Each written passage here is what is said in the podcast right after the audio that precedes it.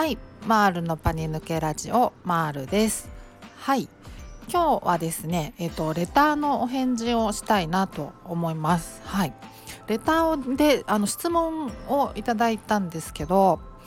あのこれあこれもねよくあの耳にしたり目にしたりするようなあのお悩みお悩みというかあの抱えておられるものだと思うんですね。はい、っていうのがですね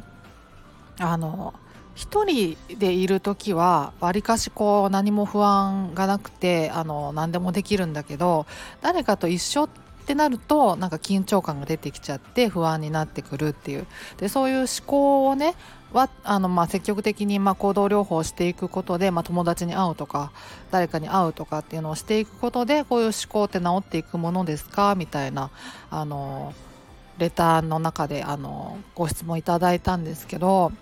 これあるあるですよね。うん、あの2パターンあると思ってて私もあのこあのこの方と同じタイプだったんですけど1人の方が楽だったんですよね。うん、で誰かと一緒っていうのがすごいプレッシャーになっちゃってその方が不調が出やすかったりとかっていうのはあのありましたね。はいあのやっぱり迷惑かけちゃうんじゃないかとかあとみっともない姿見せるの嫌だなとか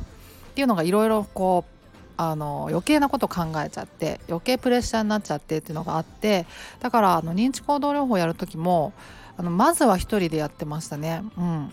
その方があの気楽だったので。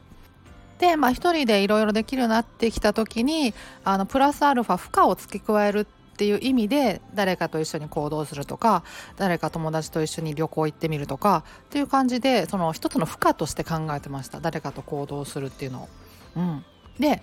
あの一方であの逆でですねあの誰かと一緒だとちょっと安心できるんだけど一人になるとものすごく不安になってくるっていうあの真逆のタイプのがあると思うんですよね。うん、両方本当に同じぐらい同じぐらいの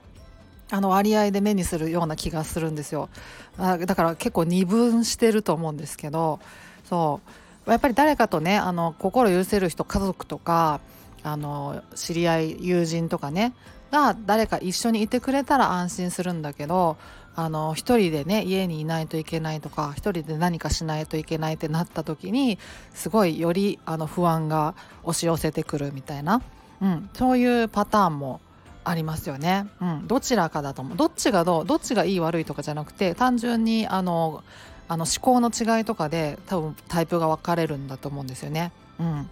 あの両方あると思います。はい、でそれはまたですねそれもだから最初はそういうパターンの場合は最初は誰かと一緒に行動してもらってあのいろいろできるようになってきた時にその負荷をプラスするっていう意味で一人でやる練習をしていくっていうまあそういう感じにしていけばあのいいのかなっていう感じがしますよね。うんうんで質問いただいた方の場合はあの私もそのタイプだったんですけど1人の方が楽だっていうことだったんでであの誰かと会う積極的に会っていくことでこの思考があの変わっていきますかっていうことだったんですけどあの、まあ、思考を変えるっていうことに注目しない方がいいのかなと思ってるんですよね。うん確かにこの誰かに会ったりとかあの、ね、一緒に行動したりとかすることであのいつもより不安が強くなったりとかっていうのはあるんだろうなって思いますけどあのそれを直そうっていう意識じゃなくてあの、まあ、何はともあれその予期不安が出てきたりとか発作が出そうになってきたりっていう時にあの対処法を持っているっていうのが大事なんですよね。うん、で対処できるんだっていうことであの自信をつけていくっていうのが、まあ、回復の一番大事なポイントだと思ってるのであの、まあ、そこに注目すべきだと思うんですよね。うん、だからまあそっちの方に注目すると、まあ、シチュエーションは関係ないですからね。どういうまあシチュエーションであれ予期不安とか発作起きてもまあ大丈夫なんだっていうことが分かってくると最悪の場合その誰かに目をかけちゃうかもとかみっともない姿見せたくないみたいな思考がもし変わらないとしても別に問題ないじゃないですか。あの発作起きても大丈夫なんだってことが分かれば、うん、だからまあ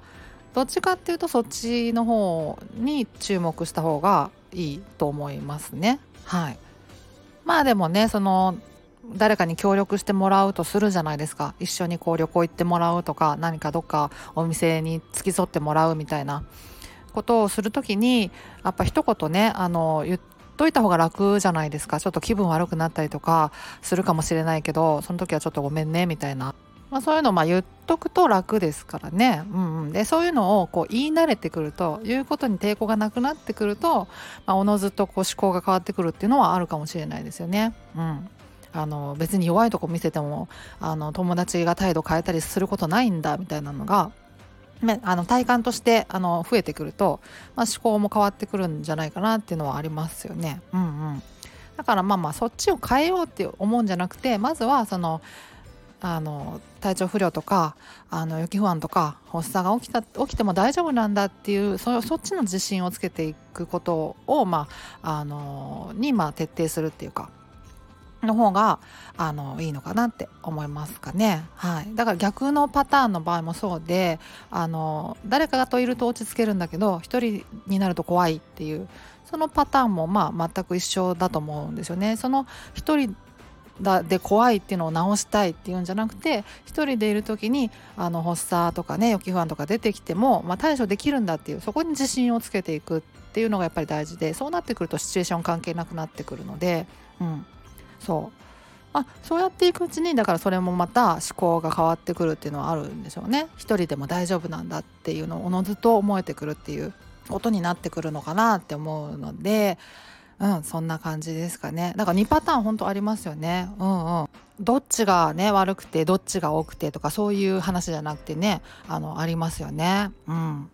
まあシチュエーションはねどうあれやることは一緒なんでね。はい。そんな感じだと思います。はい。というわけで今日は終わりにしようと思います。ではまた次回お会いしましょう。ではでは。